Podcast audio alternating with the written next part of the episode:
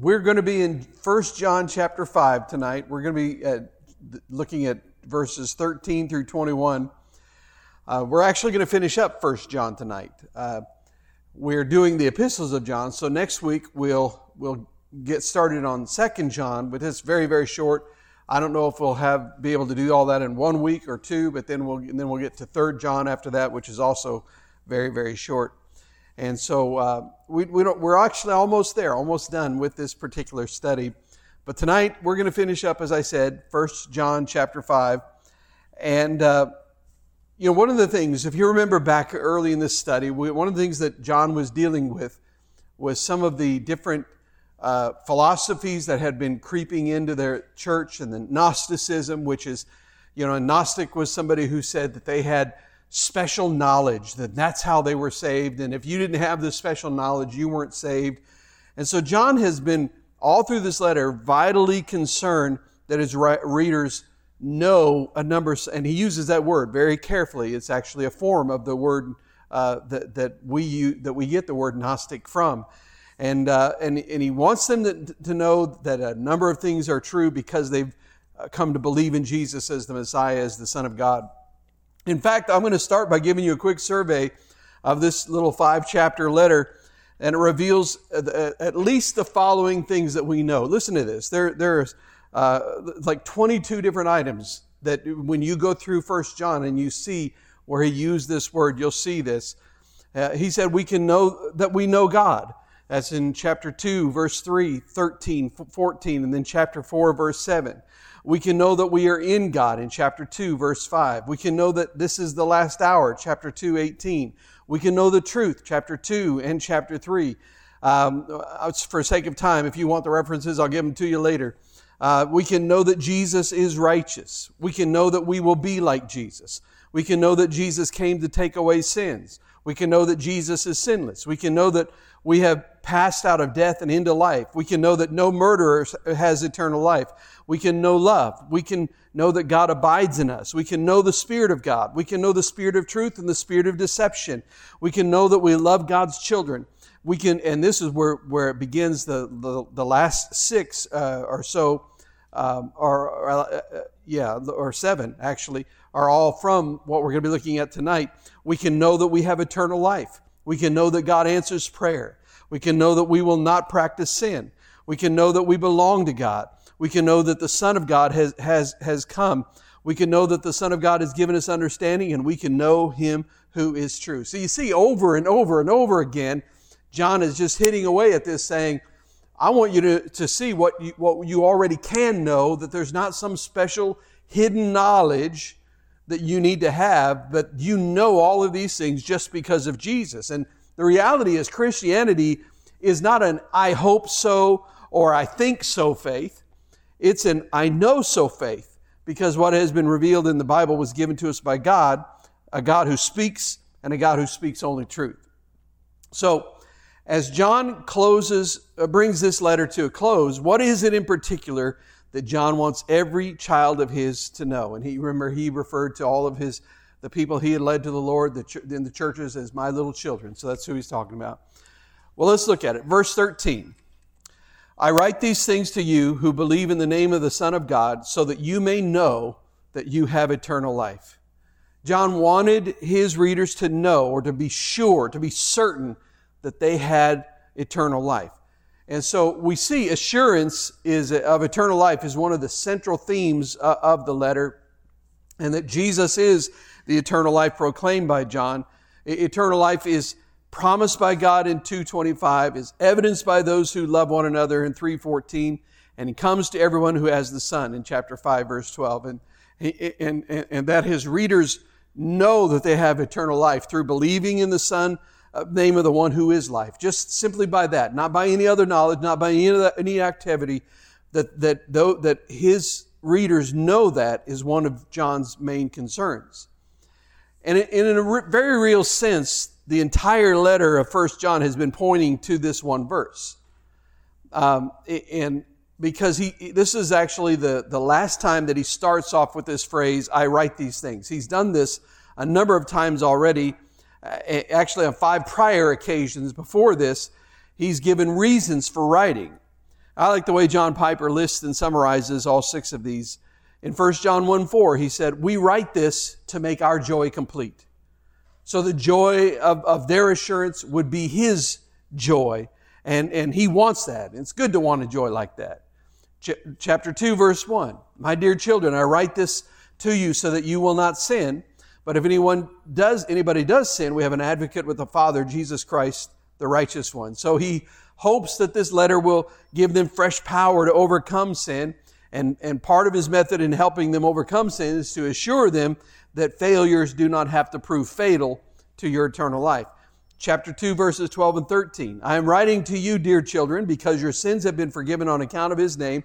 I'm writing to you, fathers, because you know him who is from the beginning. I'm writing to you, young men, because you have overcome the evil one. So, in other words, he is filled with hope that the ones he's writing to are truly believers, that they are forgiven, that they know God, that they have triumphed over the evil one. Then, chapter 2, 21. I do not write to you, so this is the same thing, but it's using the negative. I do not write to you because you do not know the truth, but because you do know it, and because no lie comes to the truth. Same thing. He's saying, My letter is not to get you started in the Christian life, but to confirm you in it. Chapter 2, 26. I'm writing these things to you.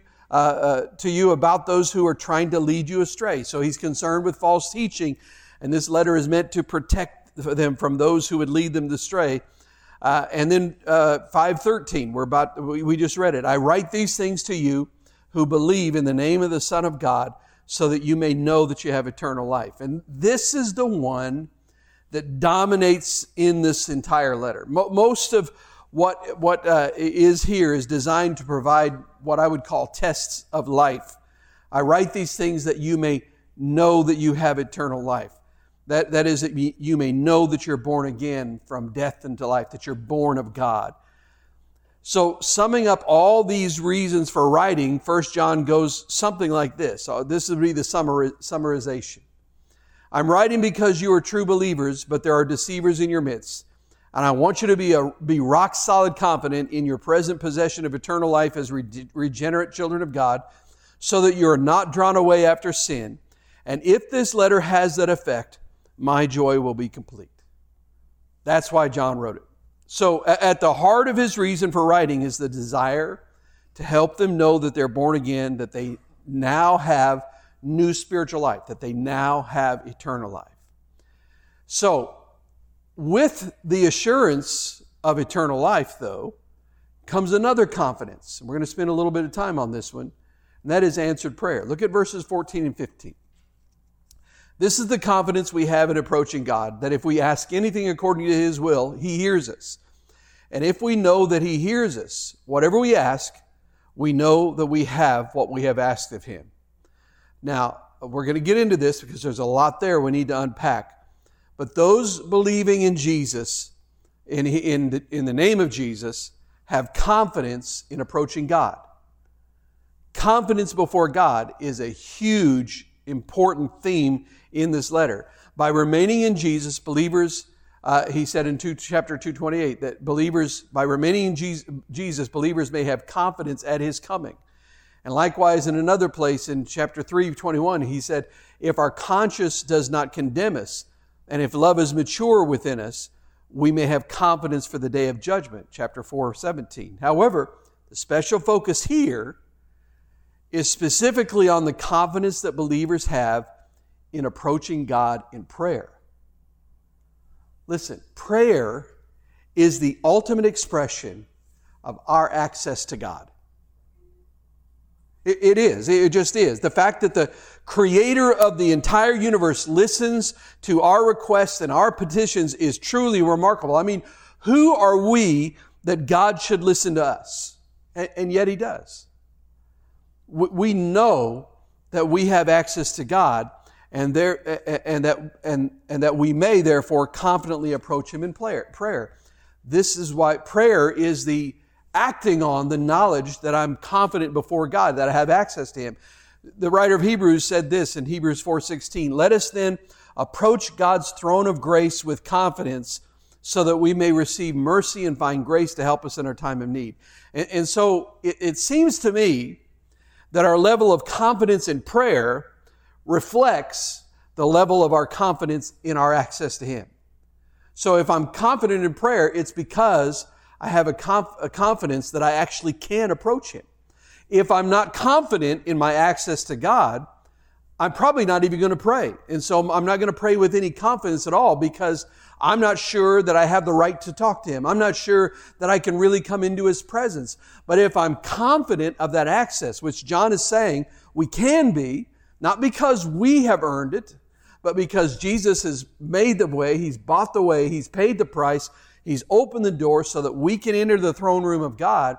So knowing what Christ has done for us gives us confidence to know I can go to God directly right now without reservation. I can go to Him. And that's what gives me confidence in prayer. Listen, it is one thing to talk about access to God, but it's a whole different thing to act on it. And so, surely prayer is the chief way in which we act on our access to God. The, the, the confidence that I'm referring to here, though, is, is not confidence that God will give us whatever we ask. That's not what I'm saying because he will do as he wills. God has his will, he will do what he wills. But what I am referring to is, is literally, just specifically, our confidence to pray. To the, the confidence we have to bring our humble requests and petitions to him, knowing that when I come to him, not, not knowing what his answer will be, but when I come to him, I know he will not turn me away. He will not reject me. He's not going to say, hey, Get out of here. I, I, you have no right to be here. Get out of my presence. I don't want you here. But He welcomes our coming to Him. And He wants to hear our requests. And because God has granted us access to Him through Jesus, we know that we can ask anything and He will hear us. Now, understand this there's a difference between Him hearing us and Him granting the request. Because when I pray, God doesn't always say yes. Has anybody found that out? Is that, you know?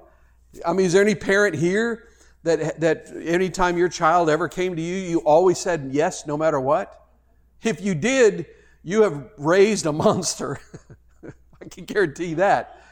But uh, uh, let me let me put it this way. I, I, don't know any celebrities. I don't know anybody here ever met met a celebrity. All right, so some of you have met. I don't know any celebrities, but imagine that in a once in a lifetime opportunity, you got to meet your favorite celebrity and spend some time with him or her. Now, just imagine that this celebrity takes a genuine interest in you, not not just being nice, but but takes an actual interest in you, and then actually befriends you Imagine that he or she gives you their cell phone number and says to you, I want you to call me anytime. Imagine this, okay? I don't know, I don't know what celebrity you're thinking of, but imagine that celebrity doing that to you. Uh, imagine that your celebrity friend offers to hang out with you. Saying, what if they, imagine that they call you up and say, hey, let's go see a movie together. Or they invite you into their home. Imagine that you end up having a long-term, meaningful friendship with your favorite celebrity. You know what? You have been granted access, and access to someone like that is a privilege. Because lots of people would love to have that kind of access, but most people don't get it. Your access and friendship, what does that mean? That means that you could ask your celebrity friend the kind of questions that nobody else would even dream of asking. That means your celebrity friend would do you a favor when need, one needed to be done. They, they, would, they might help you move into a new house. They might become the godparent of your child. You know, they, they would probably help you out out of their abundant resources in a time of crisis or need, just because you're their friend. Now imagine that you have that kind of access to the most powerful being in the universe. Imagine that He regards you as a member of His family and you can call on Him whenever you want. You can ask Him for the deepest desires of your heart, things that you may not say aloud to anyone else. Imagine that you have unrestricted access to Him, knowing that He always listen. Can you imagine that? I hope you can. Because that's what you have if you believe in Jesus, the Son of God. What a remarkable privilege we have to approach God in prayer. Uh, and su- such confidence before, before God involves knowing that if we ask anything according to His will, He hears us, and we know that we have what we asked of Him. Now, in chapter 3, verse 22, John already touched on the subject of prayer once in this letter, and there he informed us that God answers our prayer when we are number one, keeping his commands, and number two, when we're doing those things that please him. Now, in this verse, in this passage, he adds a third requirement, and that is, he said in verse 14, that we must ask according to his will. Now, with these three keys in place, John says we can be confident toward God as we pray. Indeed, we can know that he hears us as we ask and not only that, when those three things are in place, we can know that we have whatever we have asked Him for. Now, I want to say here, we have to be careful because John frames this statement in a very specific theological and biblical context.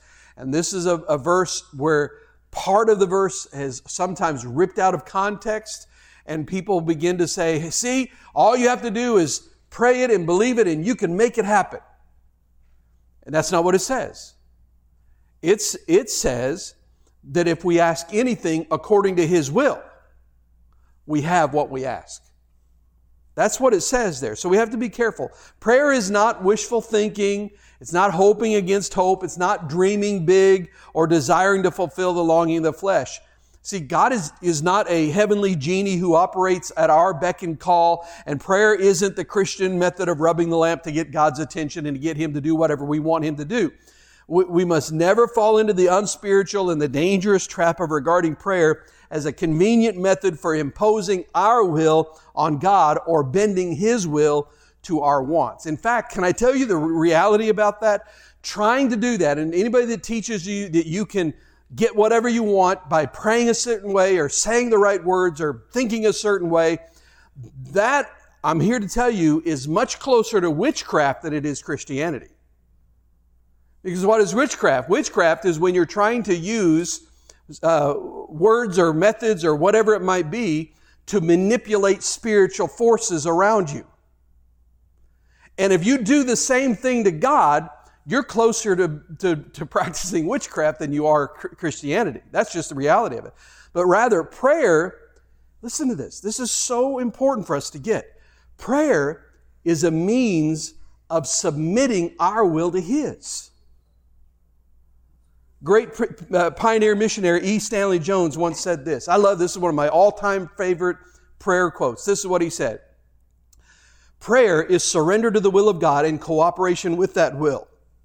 If I throw out a boat hook from a boat and catch hold of the shore and pull, do I pull the shore to me or do I pull myself to the shore? Prayer is not pulling God to my will, but the aligning of my will to the will of God. Isn't that good? So, every true prayer, we, we need to understand this. Every true prayer is a variation of the theme where Jesus prayed, Not my will, but yours be done.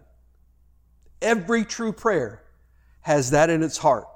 Now, there are some in this world that will tell you if you say, if you pray, Lord, if it's your will, do this, that that's a lack of faith. That is just hogwash. That is not what Jesus himself, when he taught us to pray, he said, he said, uh, that, that what was one of the things he said in what we call the Lord's Prayer? He said that we should pray, Your will be done on earth as it is in heaven. So we're taught by Jesus we are to pray for the will of God.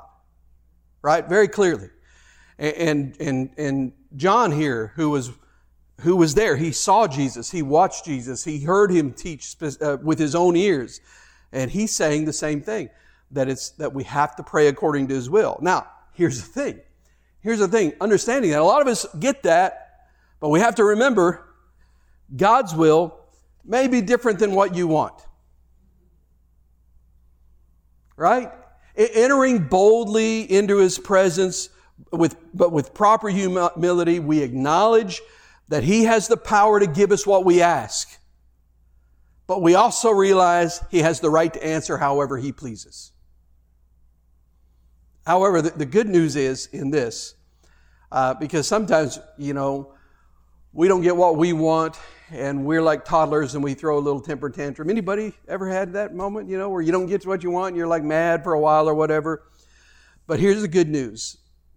Although God's will may be different from what you want, I believe personally, and I believe Scripture bears this out, that in the long run, may not feel this way at the beginning, but in the long run, God's will will always be better than what you want.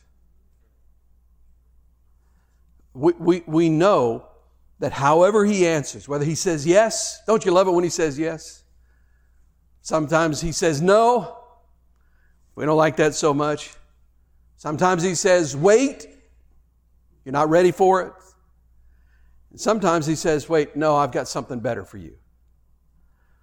But however He answers, we know that He's going to work everything out for our good.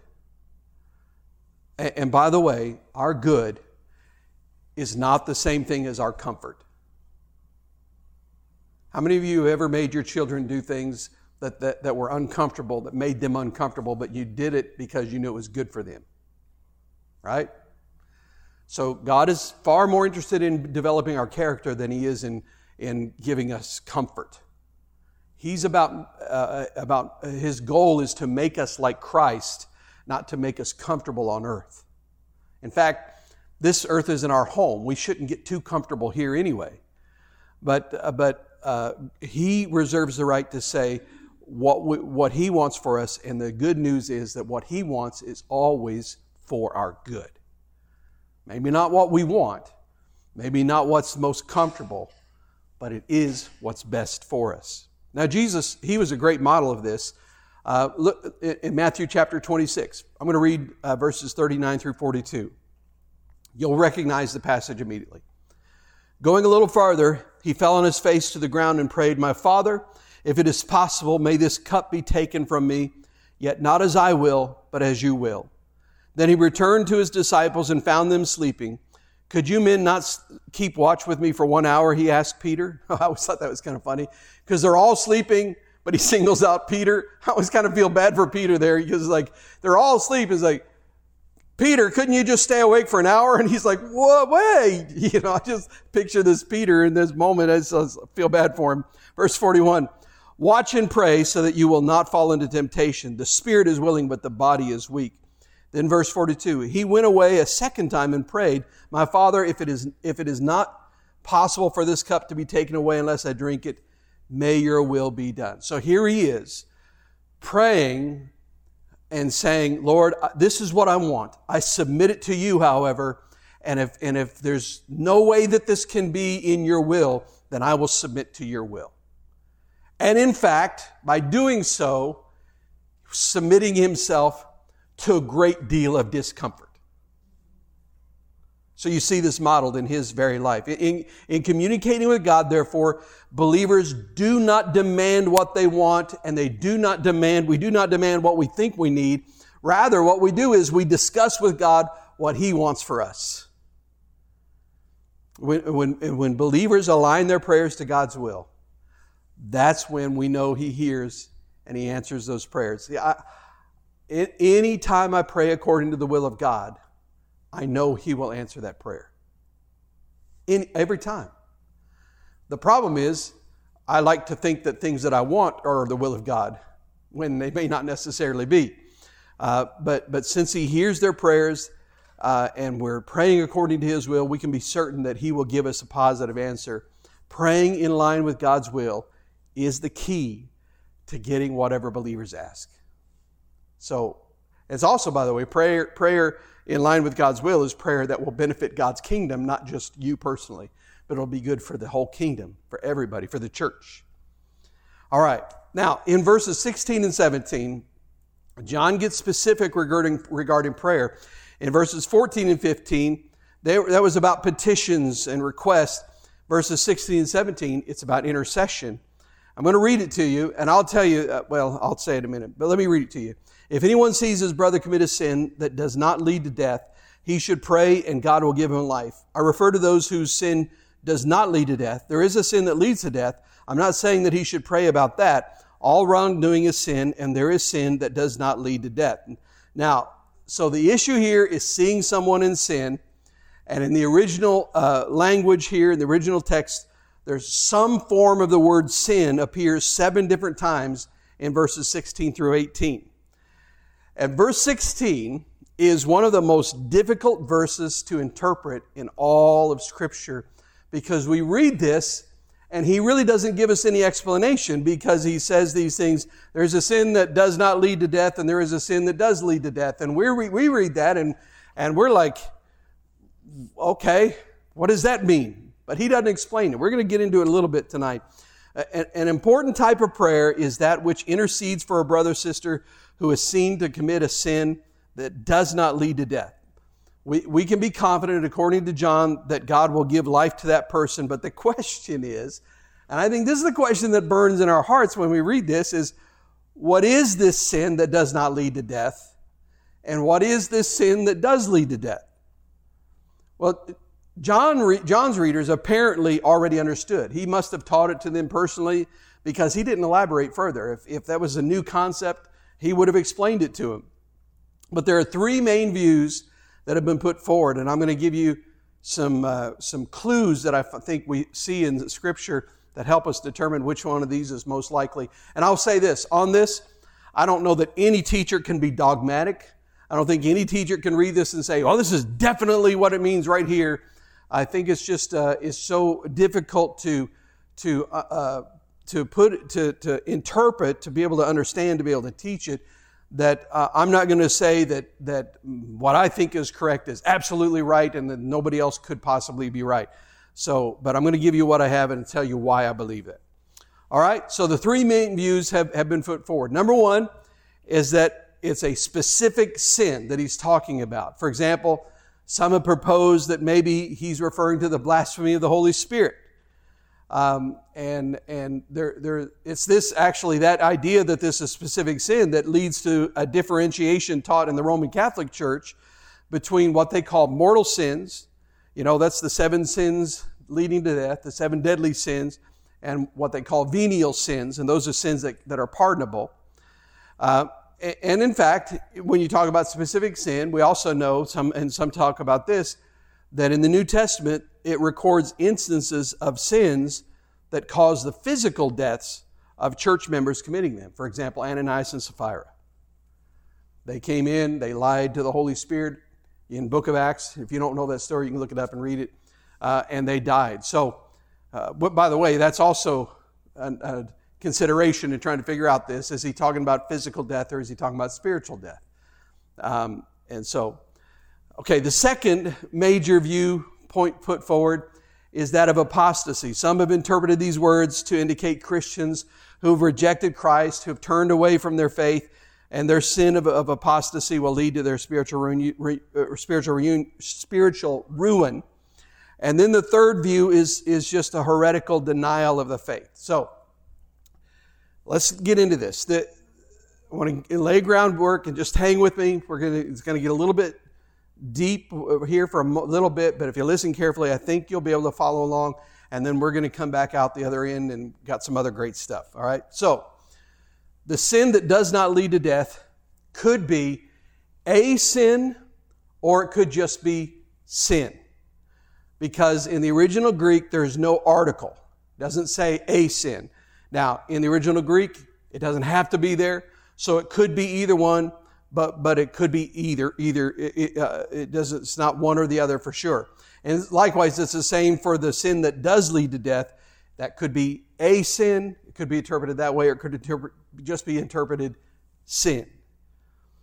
So in working to, to figure out what it is if it's if it is a specific sin or if it is sin in general uh, the first clue is found in verse 17 because he writes all wrongdoing is sin now, it'd be very, very unlikely that that should be taken as uh, to mean all wrongdoing is a sin. That wouldn't make any sense. And so it's, it's very likely that that would be interpreted as sin in general. And that suggests to us that all throughout the passage, verses 16 and 17, John is talking about sin in general and not particular sins because then he'd be jumping back and forth. So the second clue is the phrase that it says leads to death.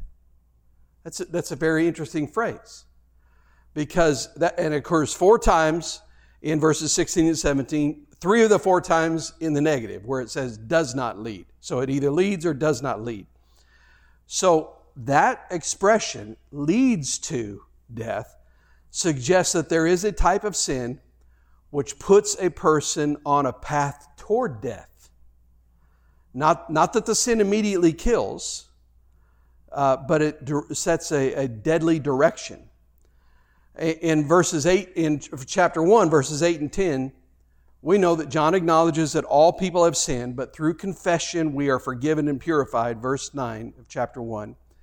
And if sin can be forgiven, what is the type of sin or specific sin, either one, that might then lead to death? Well, all of that to say to pull together.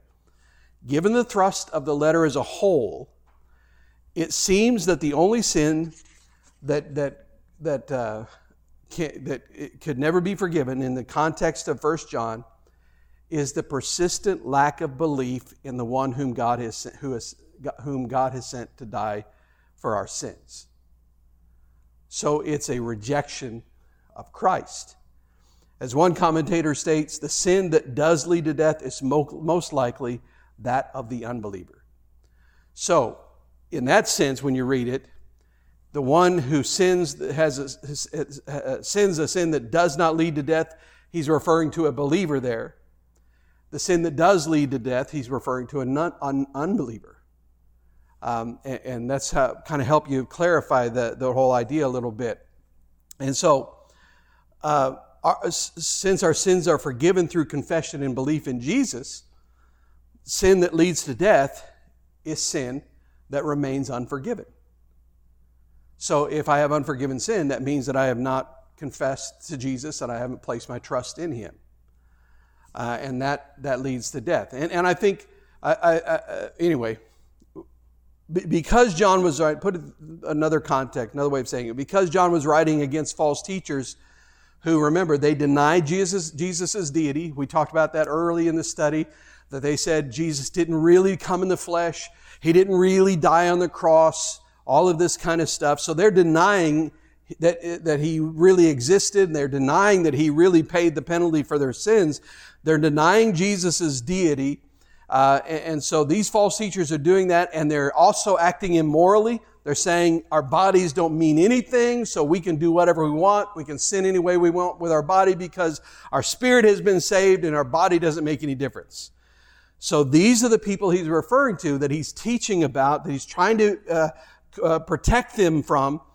And, and the, the sin that leads to death most likely refers to that attitude of continued rebellion against God and the unrepentant spirit that would never receive salvation. Because if that's my heart, if that's my spirit, if I'm unrepentant and I refuse to believe Jesus truly came to earth and I refuse to believe that he really died on the cross for my sin, how is it possible to be saved?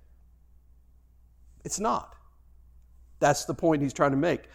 And the sin that leads to death is the sin of rejecting Jesus as the Savior of, man, of mankind who came to this earth physically to pay the price for all the sins of the world. Now, there is one issue that remains that's a little puzzling in this verse.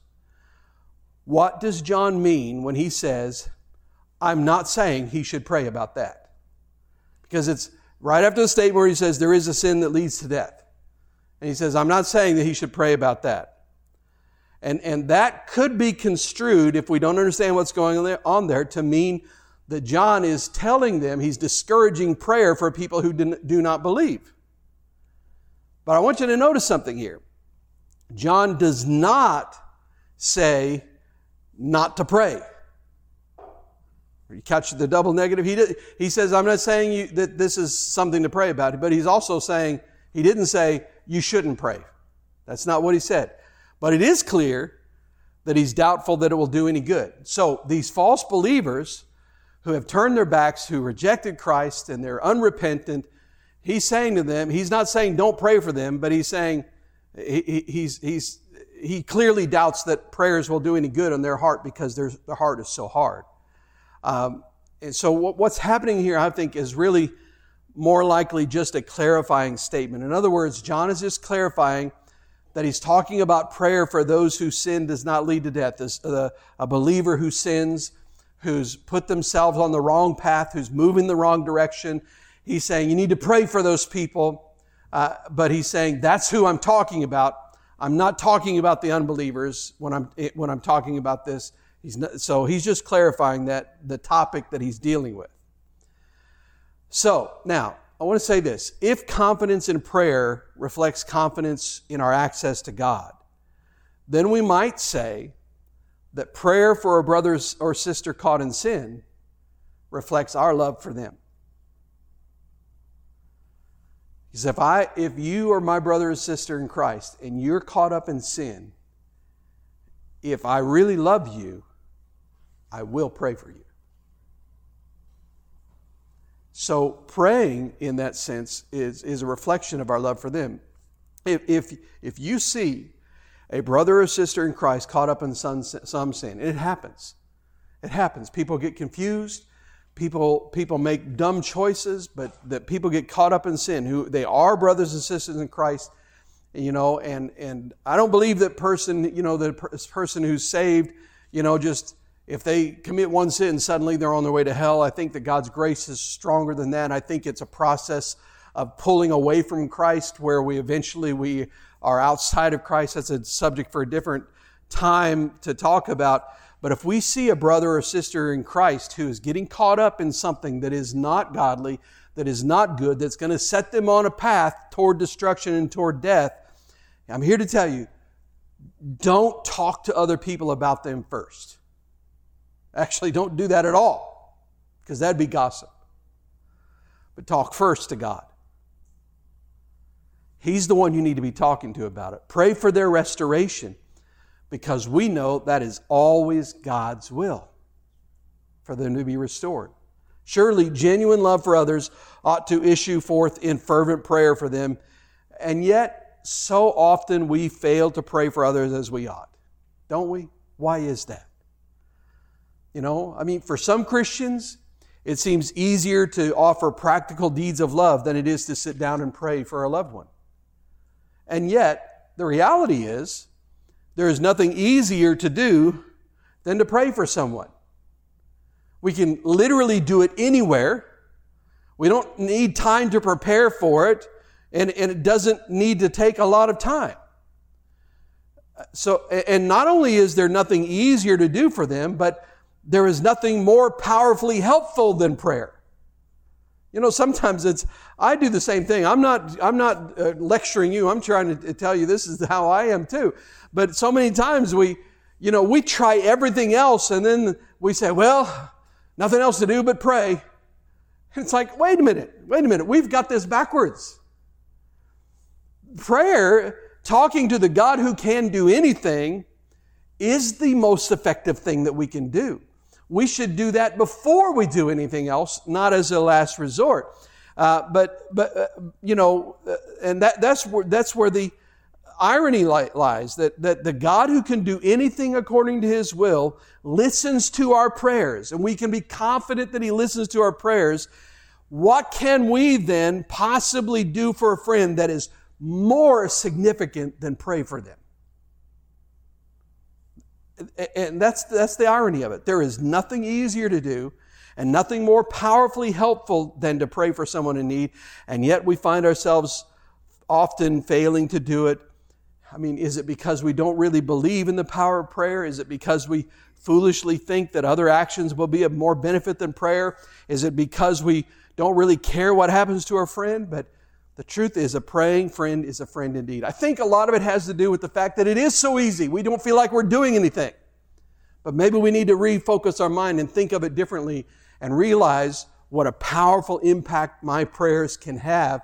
And so that I'm not thinking of it as saying, well, I, I prayed, but I didn't really do anything. No, you did the one thing that needs to be done before anything else. And so I think maybe it's just the way we think about it. Maybe we need to change the way we think. Verse 18 and 19. We know that anyone born of God does not continue to sin.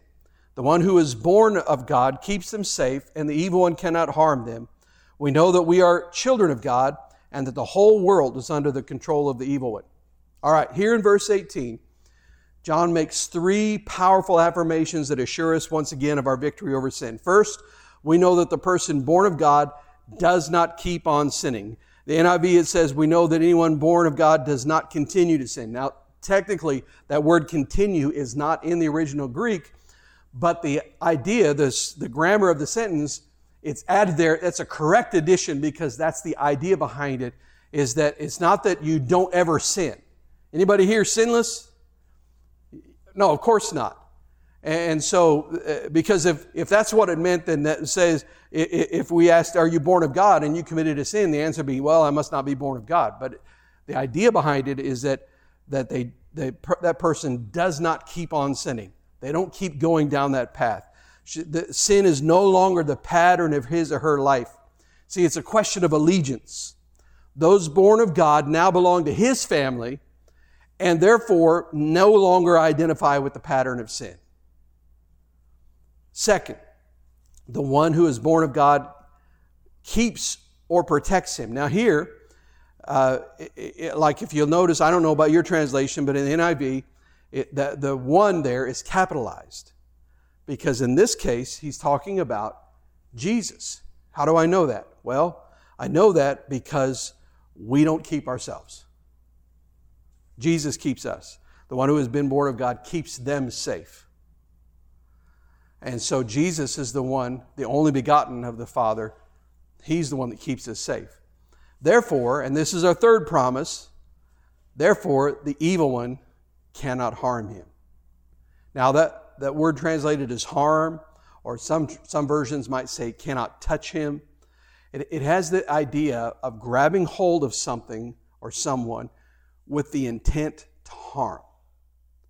So he's, he's saying that if you're born of God, that Jesus is, is your guardian, He is your protector, and He will not allow Satan to grab hold of you. That's the literal meaning of this. Alexander Ramsey, Alexander Ramsey says this. He said, He is well kept whom Christ keeps. The enemy of souls cannot lay hold of him. He assaults, but cannot seize. Satan may grab at us and tempt us through doubt, through friends who fall away, through idols, through, through fleshly enticements, through worldly allure, allurements, but because of the power of Christ, he cannot get us. He cannot snatch us away from Jesus. God, God has freed believers from their slavery to Satan, and He keeps them safe from Satan's att- continued attacks. Now, to know that He that we, He cannot harm us, that does not mean, however, that, that we're, we're immune to His attacks and that it does not mean that bad things cannot happen to the people of God. All you have to do is read the New Testament, read accounts of the lives and the deaths of the apostles, and you'll know that that's absolutely not true because they, uh, all but one, suffered very horribly. And in fact, Jesus himself said, In this world we will have tribulation. So bad things happen. Why? Well, because we live in a broken and in a rebellious world. So when people say, Why did God let this happen? Well, God didn't let things happen. We broke the world with our sin. We caused the chaos that's, that's reigning in our world. He will one day set that right. He promised us that when He comes and sets up His kingdom, He will set that right. But for now, we live in a broken world and we live in a rebellious world. Sometimes bad things happen just be simply because of the nature of living in a broken world. Things go wrong. Things break. Anybody's car ever break down? Yeah, you know, sometimes, you know, natural disasters happen or, you know, we catch some virus or some disease or something. And that's all because we live in a world that's broken, that's, that's just spiraling out of control because of the sin that mankind brought into the world. And then also sometimes things bad bad things happen because those who are walking in darkness, these people, unbelievers who are controlled by the God of this world, and we know according to scripture the God of this world is Satan, that they hate the people of God because they're under control of the enemy who hates the people of God. And they sometimes persecute the people of God and even at times kill the people of God. Happening, listen, I don't know if you pay attention in the news, but, but uh, you hear very, very regular right now uh, in, in Africa of Christians being killed. Uh, and, and it just simply comes down to this that the enemy hates us. That's just the reality of it. He, but here's what he means by what's going on here. By virtue of our rebirth into the family of God, believers are n- now not under the control of the evil one. We used to be of the world. He's the God of this world. We are no longer of the world. Therefore, He is not in charge of our lives. We, we, we have been disassociated from the world and that's his domain. In, in order to escape the evil one, people must be claimed by God. It's not possible otherwise. We, we cannot be free from the world without having been snatched from it to a better home. There, there is no no man's land in between two competing, these, the two competing domains. All territory has been claimed by one or the other. Every person either belongs to God or belongs to the devil. Every person. And that doesn't mean that there aren't good people who don't know Jesus. I'm just saying they're not serving, they're under control of their sin. They're in bondage to, the, to Satan and to their sin. Uh, we will either be in the grip of the evil one as members of the world, or we'll be free from his tyrannical reign as members of God's family. I think a way to help understand this idea that we can't go from the suffering of the world and the suffering of being part of this world and the horribleness of being under the tyrannical rule of the enemy uh, without being snatched uh, up by God and pulled into his family. Over the past several years, Europe has been overwhelmed uh, over the black, more better than a decade now by the influx of millions of Syrian refugees. Literally millions of people have fled to escape the violent tearing apart of their cities, their towns, their villages, their homes. However, as they escape this violent civil war taking place throughout Syria, they leave there and they are left homeless. They have no home waiting for them in some other place. For most, there is no family waiting to receive them, to feed them, to tend to their wounds and grief. They are homeless, seeking the mercy of foreign governments for shelter and relief. So, they may have escaped the suffering of their natural home, but many may never again call a place home, and they just exchange one type of suffering for another type of suffering. But that is not so for those who belong to God. We have not only escaped the threat of the evil one by escaping from his domain, but we have been scooped up into the Father's loving hands. We have been given a new home, a far better one than the old which is secure and beautiful and eternal. We are protected from the reign of evil and will never again be under its control. That's good news. Let's go on to verse 20 before we run out of time. We know also that the Son of God has come and has given us understanding so that we may know him who is true. And we are in him who is true, even in his Son, Jesus Christ. He is the true God and eternal life. Now, not surprisingly, John ends his letter in the same way he began it, talking about Jesus. He affirms again the reality of the incarnation because as he, said, we know the Son of God has come. He also affirms that it is Jesus who gives us understanding so that we may know him who is true, God himself in and through Jesus Christ. These words actually echo uh, the words of Luke 10 22, where Jesus said, no one knows who the Son is except the Father, and no one knows who the Father is except the Son and those to whom the Son chooses to reveal him.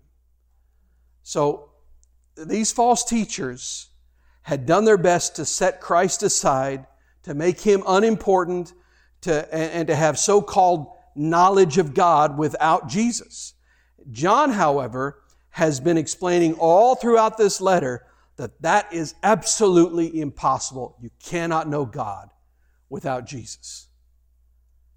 In fact, as Jesus said, that, that no one, uh, that, that, that no one uh, knows who the Father is except the Son, and to those whom the Son chooses to reveal him. We get to see the Father through Jesus, period. Jesus Christ, as John has said over and over again, is absolutely central to true Christian faith. Any gospel that is built on social justice or whatever other uh, concept however noble sounding it may be, if it is not built on Jesus Christ, it is not the gospel. Jesus came to earth, he returned to heaven, and is now present through his Holy Spirit. The, the Son's purpose in coming to earth was to reveal God the Father and to enable believers to know him. And because of our union with Christ, we understand the truth of the gospel. We are safe from the clutches of the evil one. We know the Father and we abide in Him who is true, even in His Son, Jesus Christ. Here is truth. Here is life. Here is knowledge. Here is understanding.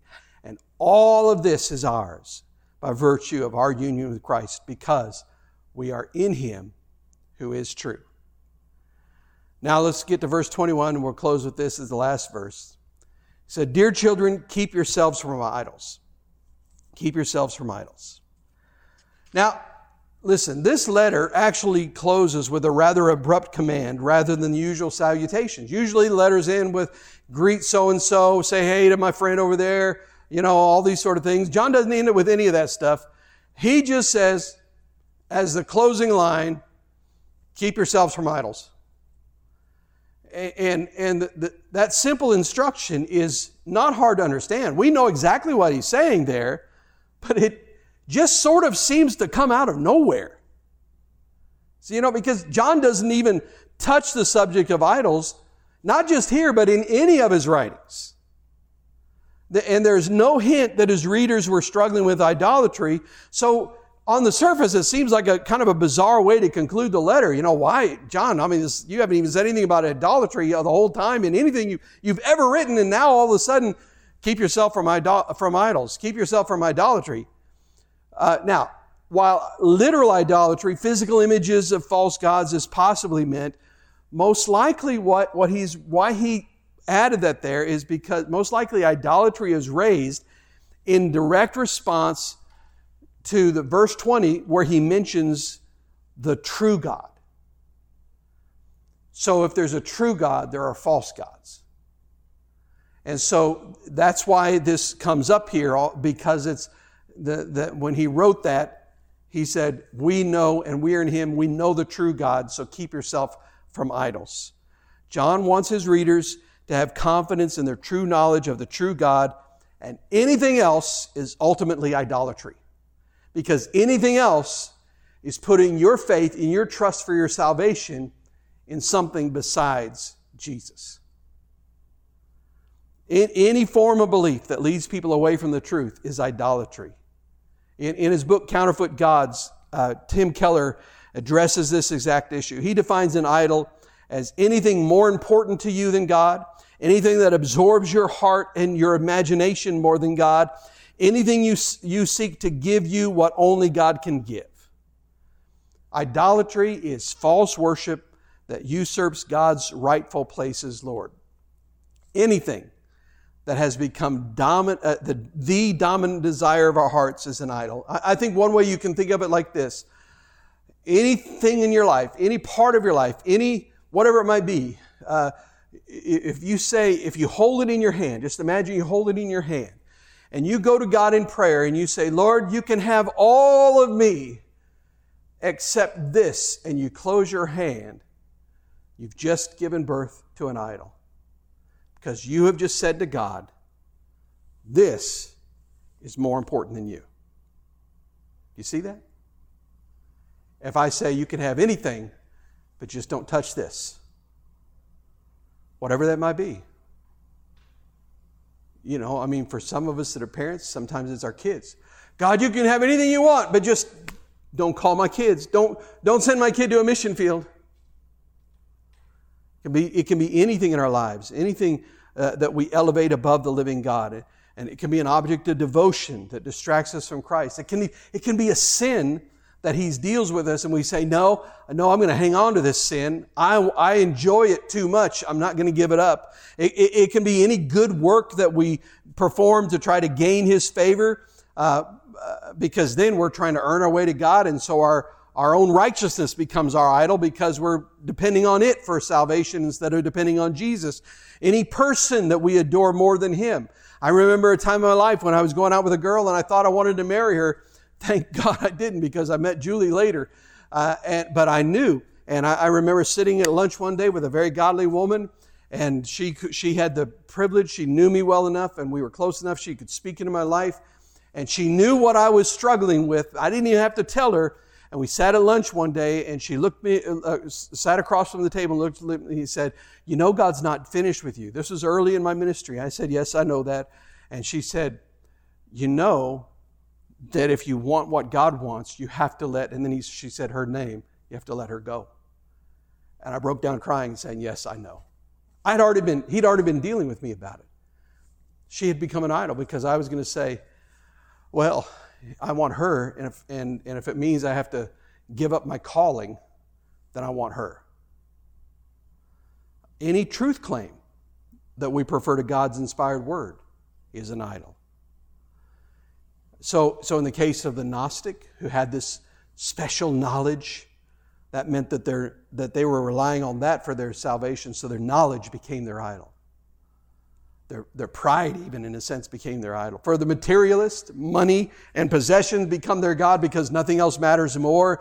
For the person who, who just simply wants to do whatever they want, whenever they want, and they want to be able to decide for themselves what is right and wrong, well, guess what? They, and this is probably the biggest God in America, they themselves have become their own God.